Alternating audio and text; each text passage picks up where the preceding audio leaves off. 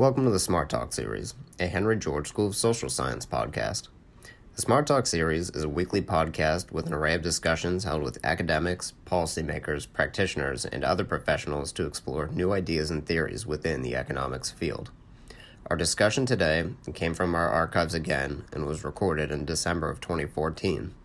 Our talk is hosted by our former president, Andrew Mazzoni, and Edward J. Dodson. Mr. Dodson attended Shippensburg University and Temple University, where he received his undergraduate degree in economics. Dodson worked for Fannie Mae, a private public partnership, to help distribute home mortgage loans across the country.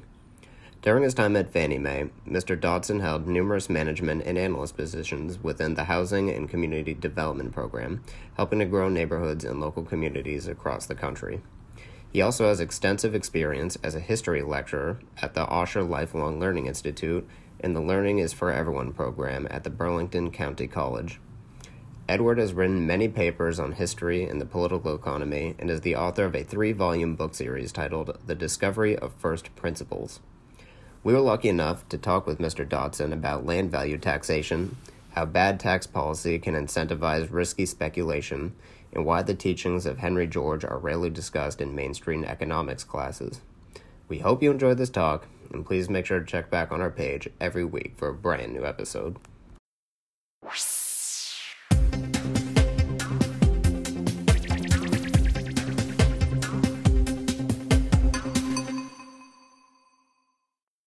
Ed, welcome to Smart Talk.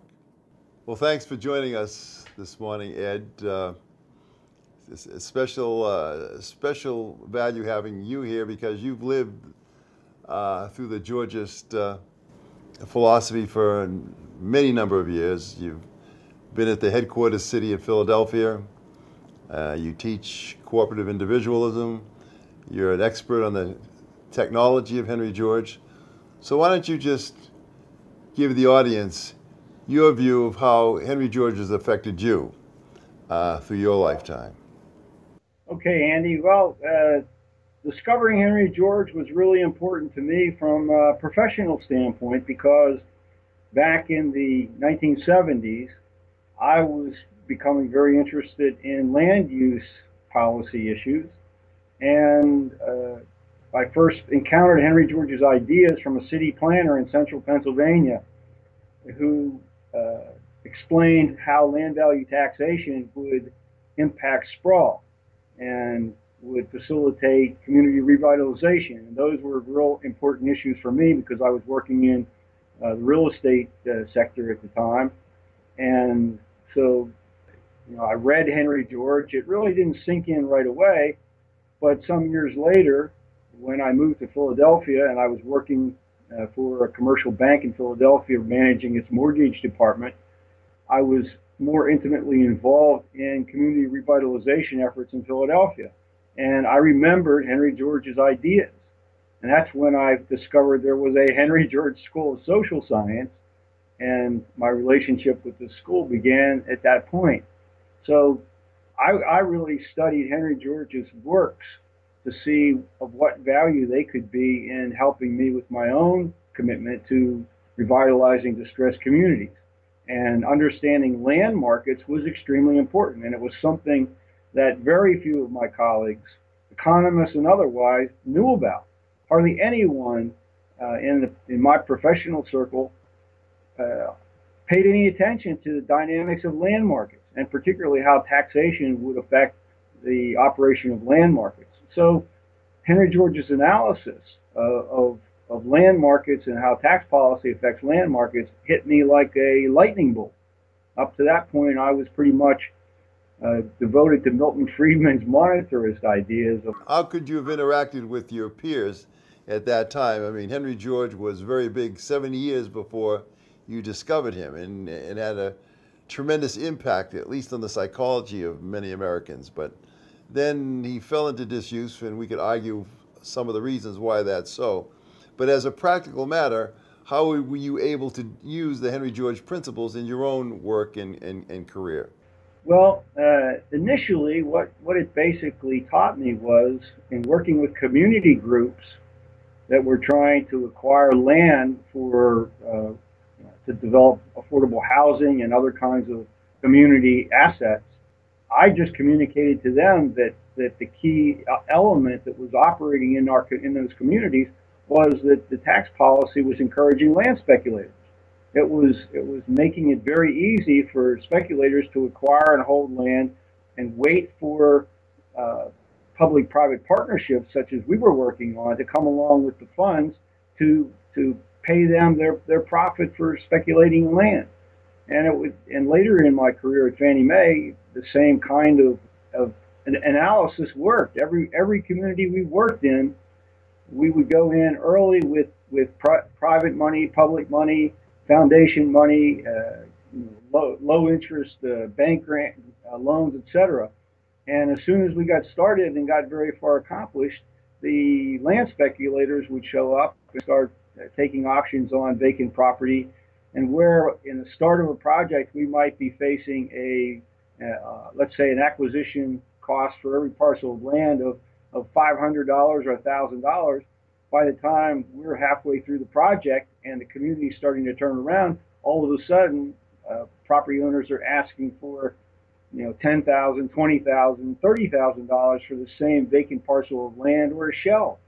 And when you you know we have to come up with that kind of money to pay off the land speculators, it's very difficult to build you know affordable housing units without even additional subsidy money. Well, it became, it became the American way to do exactly that. It it uh, it culminated I, I, in 2008. You know, that's the. I agree. Land speculation's in our DNA. It goes back to the founding fathers and you know, George Washington made a great deal of his his uh, you know profits by being a land speculator. He was a he was one of the largest landowners in the in the United States by the time he died. So, you know, we're it's in our DNA. People have come here for for centuries in search of cheap land and an opportunity to invest in land and make make a, a huge profit. But that doesn't mean it's it's really in the best interest of the community. And that's the hardest thing to convey to people to understand that that uh, the profit from land ownership is not a profit from uh, constructive economic activity. It's you know as the term is used, rent seeking, uh, but economists economics have have sort of taken the term rent seeking to apply it to any kind of uh, of income flow that's unearned or that's above average. So it's a very challenging educational issue for uh, professionals involved in real estate development and community development, and I've I've done my best over you know 30 some years to try to at least get uh, some of my former colleagues to pay attention to land markets and to tax policy. Well, of course, Philadelphia and Pennsylvania has an active two-rate movement. Why don't you explain? In Philadelphia, there have been a number of uh, high-ranking public officials, going back to uh, a woman named Betsy Reveal, who was a former Harvard professor who, who became a member of the, who became the Senate uh, controller uh, of Philadelphia under Mayor Wilson Goode, and she was uh, very pro land value taxation, uh, but she could never get any action on it. And more recently, it's been Jonathan Saidel, the controller of the city of Philadelphia, who invited one of our colleagues, Bruno Moser, to come in uh, as an economist to help him develop the comprehensive reform of the way the city raised its revenue. And land value taxation was built in as one of the components of that plan, which unfortunately sat on the shelf. They spent a lot of money, a lot of time and effort, and uh, once the plan was finished, it could never uh, find enough support in city council to move it to committee for consideration. So it's sitting there on the shelf. It's a, it was really a good comprehensive plan and has been totally ignored by the politicians. Why, in your opinion? well, uh, you know the game of politics. It's who pays. And so campaign contributions come in, and attorneys represent the big landed interests in Philadelphia, and they've pretty much made sure that, that any kind of serious threat to uh, the land game uh, would be opposed. Even even the city of Philadelphia, in its efforts to reassess property to current market value, has created such a controversy that even though the reassessments were completed, they would never have been implemented because it's it's been uh, you know it's been one of those things where some people are all of a sudden reassessed five or six times the value because their assessed value was so low for so long and they're in gentrifying neighborhoods. So it's a it's a it's a serious political game in the cities, and how to overcome that. That's I think one of our challenges. What what was your experience with Fannie Mae, where essentially you were dealing with mortgages on a mass level? I mean, yeah. Fannie Mae would have been a great place to even get a hearing and traction on on that kind of tax. I became known as the Henry George guy at Fannie Mae. Uh, my my role initially when I first joined the company, I managed a team of review credit underwriters. We were the people who looked at the quality of loans that we were uh, purchasing or securitizing and tried to make sure that our lenders were following our guidelines. And that was a real important, you know, uh, responsibility that we had to protect our investors and protect the quality of the book of business we did. Uh, it got really sad in the 2000s when the subprime mortgage yeah, market. Yeah, you guys, you guys uh, basically were a big enabler of the speculation at the end. Uh, I disagree. Okay. You weren't an enabler except for in one way. Fannie Mae and Freddie Mac every year looked at the median price of property, of residential property, and increased the maximum loan amounts based on the movement of property prices. So in that respect, we did enable the market. We enabled the, the land market and the speculation in the land market by raising our maximum loan limit. You confirmed it. Well, yeah, absolutely. Uh, and it was done for a clear reason, and that was to maintain transaction volume and market share. If we didn't increase our loan limits, then all of those loans would have gone into the jumbo market and would have been uh, been securitized in the private label mortgage-backed security business that the banks did. Because we limit, we increased our loan limits, the banks teamed up with the mortgage brokers and mortgage bankers to, to, to create the subprime private label business. And that took away an enormous market share from us and from Freddie Mac in a very short period of time, beginning about 2004. And in my view, it's the it's the private label mortgage-backed security business that caused the major crash. It, it was just a business that was done imprudently at best and with a good deal of fraud and criminal uh, activity at worst. But anyway, getting back to your initial question, you know, at Fannie Mae, after after I left that group, I went to work in our housing community development group uh, based in Philadelphia, and there I took on the role of business manager and market analyst. And one of my responsibilities was to look at the needs, the housing needs of different geographic sectors and come up with program ideas that would help meet those needs. So we were dealing with a lot of, uh, of land speculation in those communities where our funds were going to be targeted. And in New York City, this, this was a big problem as well. For most of the 80s, the city had what they called the in rem uh, inventory of vacant property in the Bronx, a little bit in Brooklyn, uh, a good deal of property in uh, uh in the uh, African American section of, of, Manhattan. And yeah, but some uh, it's almost six percent of New York City is vacant land right now. Right, but the city the city had its inventory and so, as long as the city's inventory was brought to the table, we were able to uh, bring funds in to develop affordable housing in Harlem and other places. We did a lot of renovation of brownstones with the idea that bringing in middle income households to buy these brownstones, and then if it was a two or three or four unit property, the rental units would be set aside for lower income households and that that really worked well. And we did quite a few. Uh, we got quite a few properties renovated and and reoccupied. But eventually, the city ran out of city-owned land. Once that happened, now we were having to deal with private landowners. So instead of the land component being zero, the land component now for every affordable housing unit that we were trying to build might have been $100,000. So just look at the numbers and think how much more difficult that would be. Well, well, New York was one of the worst cases but other cities had that same experience to a greater or lesser degree.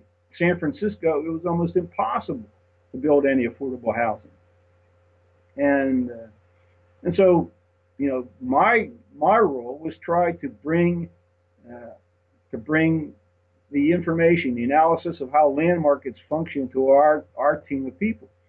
And uh, and one of the things I tried to do with our with our research group was to get uh, an amendment to a real piece of uh, critical piece of legislation, the uh, the um, Home Mortgage Disclosure Act called HMDA. I don't know if you've ever heard of it, but what that requires is for every lender that originates a mortgage loan to submit key information to uh, the government agency that, that collects this data. And then the data is analyzed and reports are submitted periodically to show, you know, how well uh, the lending institutions are serving their communities.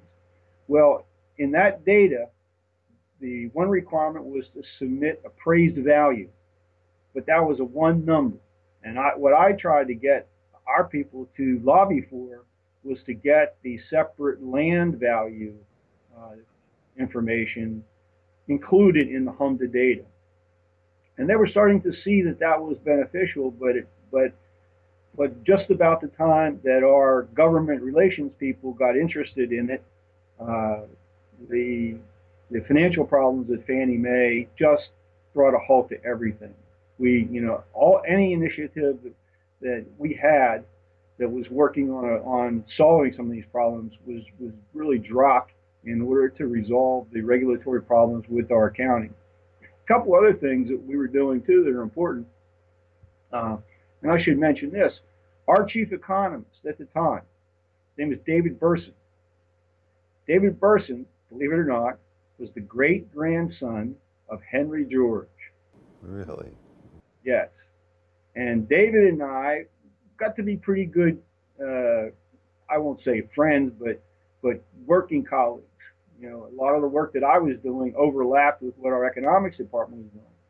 And I had proposed to David that we organize a conference with bank economists on land markets, on the operation of land markets. And that would have created a really good venue and opportunity to reach the uh, economists in the industry with you know the benefits of, of supporting land value taxation. Well, if you had your opportunity, how would you in, institute a, a Georgist land tax, let's say nationwide? Do you think it's feasible? Do you think it would raise enough money? Do you think you could run government on it? Oh, I do. I mean, the estimates by some of the economists who studied this issue are you know, that maybe uh, rent is a third of GDP, and certainly the work of Mason Gaffney is the most comprehensive on this issue. Uh, you know, even if GDP is not a really good measurement of economic growth, uh, it's it's the data, it's the statistic that we have that that is most utilized. But I but I do think that rent is sizable.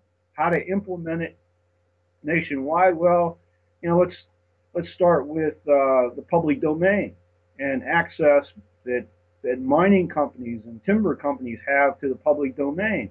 Those uh, that access ought to be awarded, awarded on a competitive bidding basis for leaseholds, and you know we basically give away the the uh, rights to, to exploit the public domain.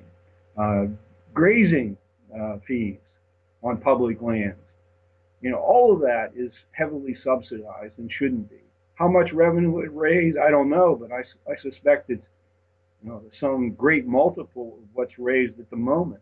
Well, you put you put oil lands and shale lands in on that, and now you're starting to add up into something sizable. And you take the the radio and TV spectrum, and uh, you start adding that up. Now you've got a uh, significant revenue base, and it's uh, it's, it's not going to discourage productivity of labor and, and capital.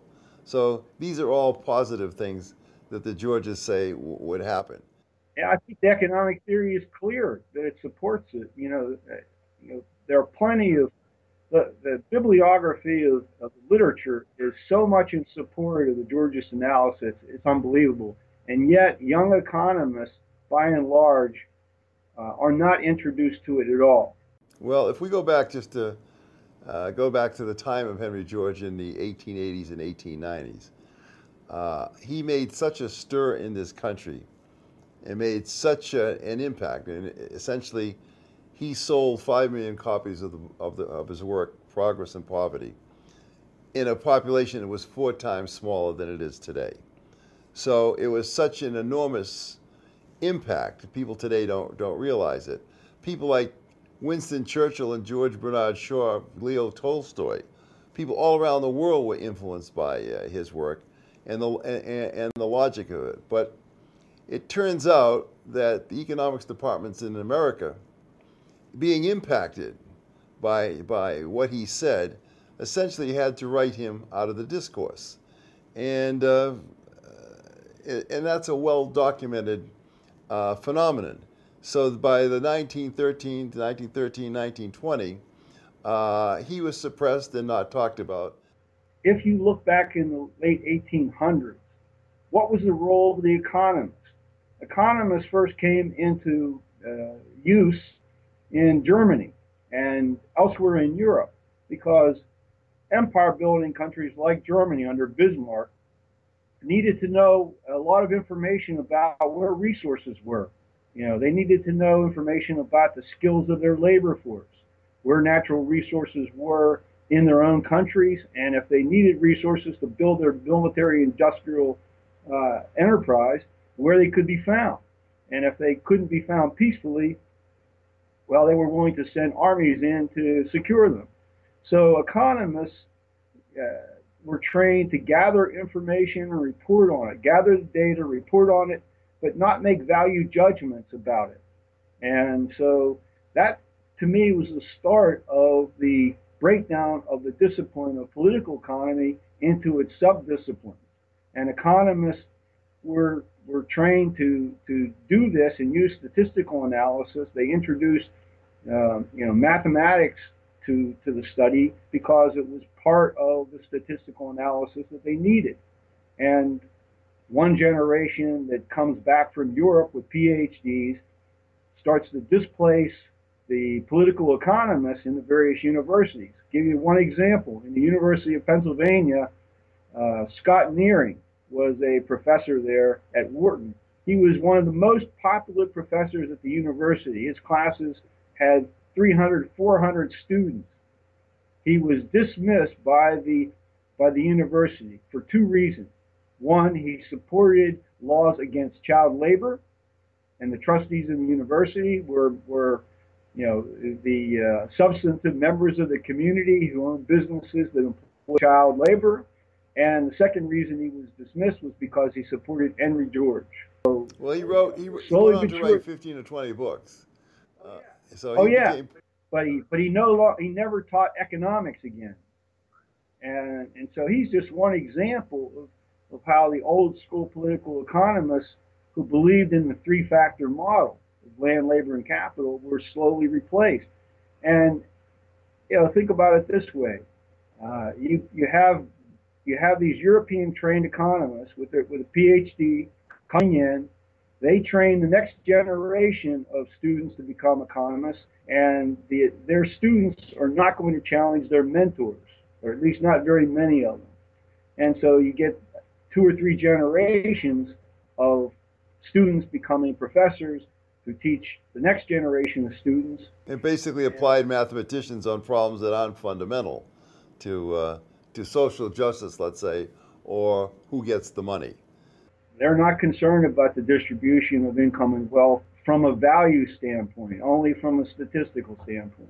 And it took courageous people like Harry Gunnison Brown uh, and later, you know, Mason Gaffney and, and, some other other economists that we know to really challenge that that uh, value-free analysis and not make moral judgments about how economies and societies are organized and, designed.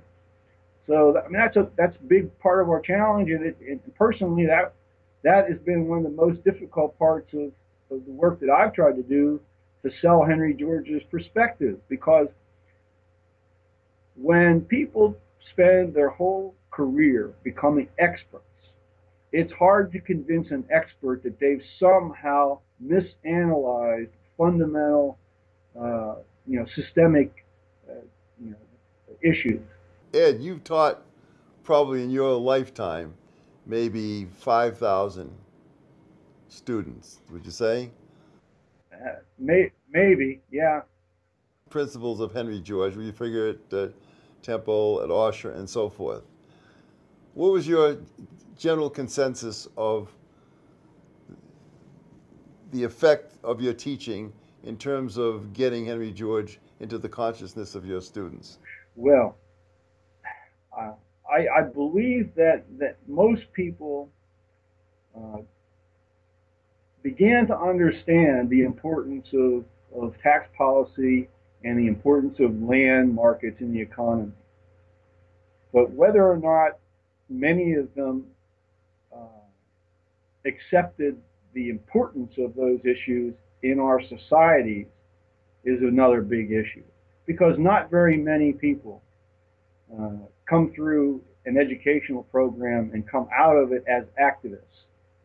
What the few people that I can really point to who really come to embrace what I, what I was teaching were activists in the beginning. They came in as activists looking for answers and they found the answers that that we provided or that I provided in my teaching as the best answers that anyone had come up with and presented to them. And so then they took those those you know that activism out into their own you know life and did whatever whatever they were going to do with it. Well, if we looked around the world and the country for evidence that the program is on the right track, if you if you looked at many of the states and, and, and looked at their individual revenue raising activities, generally they'll, they'll fall into two categories. They'll either tax real estate, both land and, and structure, or, and they'll tax sales.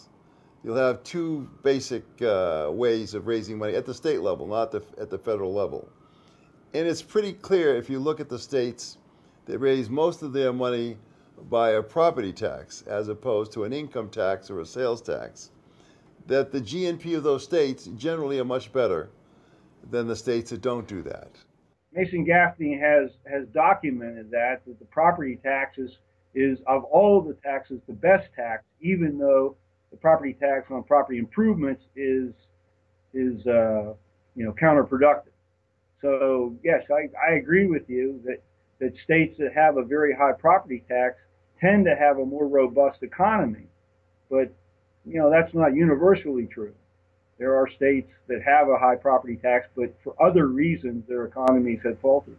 There's also, if we look around the world, we can take a look at countries like Taiwan, uh, we can take a look at Singapore, we can take a look at Hong Kong, that are primarily land taxing entities. And in every case, they're very, very dynamic. Yeah, Milton Friedman would say that the other part of it is that they're very much free trade uh, oriented.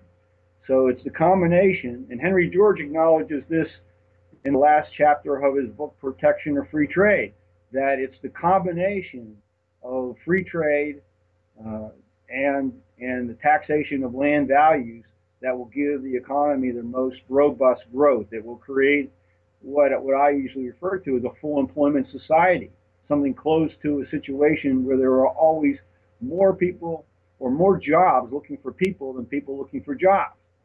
So, you know, we know that we know that is the case that whenever there's a greater demand for workers in a particular uh, sector of the economy, that wages and benefits will go up. And then the society responds. We create we create all these training programs to get more people into that sector of the economy. Then there's a balancing out and wages and compensation levels level out or even drop when there's a, a rising uh, uh, quantity of labor provided. And so, what we do in to mitigate the problems of the economy now doesn't work in the long run for people. We need to have a, a situation where we have a sustained increase in the demand for labor. And and we know that the tax tax policy and removing the, the tax burden on earned income flows, on capital goods, and on Commerce is a way to get there, as long as we you know also pick up the rent from land and, and all the various uh, sources that you've mentioned. Well, okay, one other comment uh, I'd like you to, to discuss. You're familiar with uh, Josh Vincent's work on uh, two rate uh, Yeah. taxing, and especially Yeah. in the, in the Pennsylvania area, uh, he's been most successful. Why don't you explain to the audience uh, the, this partial approach to a, a full Henry George tax and, and your opinion on what you've seen and how it's worked? Well, the work that Josh Vincent does is really important uh, to provide best practice examples for communities.